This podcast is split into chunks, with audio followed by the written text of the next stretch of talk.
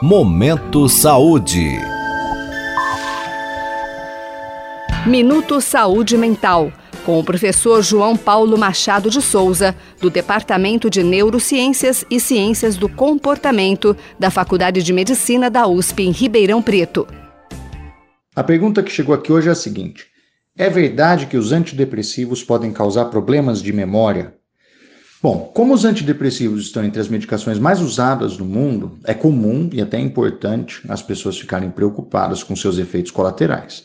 E os pesquisadores têm tentado sanar dúvidas como essa através de vários estudos no mundo todo.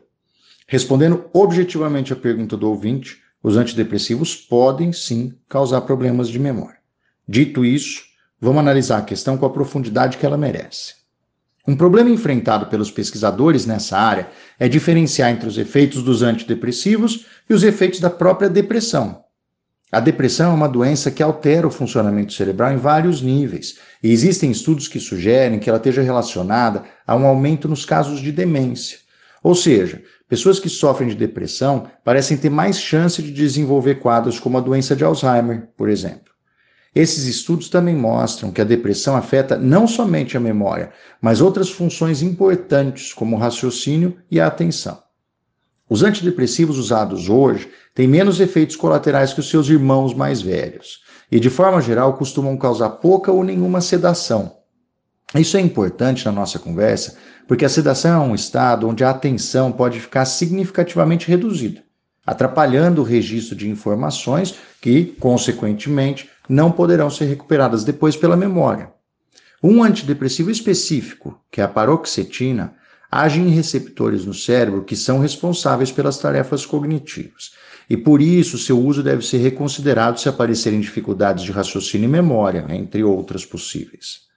Além da depressão, há outras causas possíveis para problemas de memória em pessoas que não estão com demência.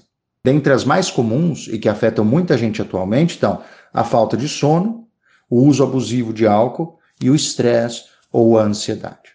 Além disso, problemas de tireoide também podem estar relacionados a prejuízos cognitivos e podem causar quadros muito semelhantes à depressão. Resumindo, os antidepressivos podem estar relacionados a dificuldades de memória, mas a depressão em si causa prejuízos cognitivos, dentre outras perdas importantes, e deve ser tratada por um profissional competente, com os recursos disponíveis, assim que seus primeiros sinais forem detectados. Boa saúde mental. Até a nossa próxima edição. Você pode participar deste boletim enviando suas dúvidas ou sugestões para o e-mail ouvinte@usp.br. Minuto Saúde Mental. Apresentação: Professor João Paulo Machado de Souza. Produção: Professores João Paulo e Jaime Alac. Apoio: Instituto Nacional de Ciência e Tecnologia em Medicina Translacional. Uma iniciativa CNPq-FAPESP. Momento Saúde.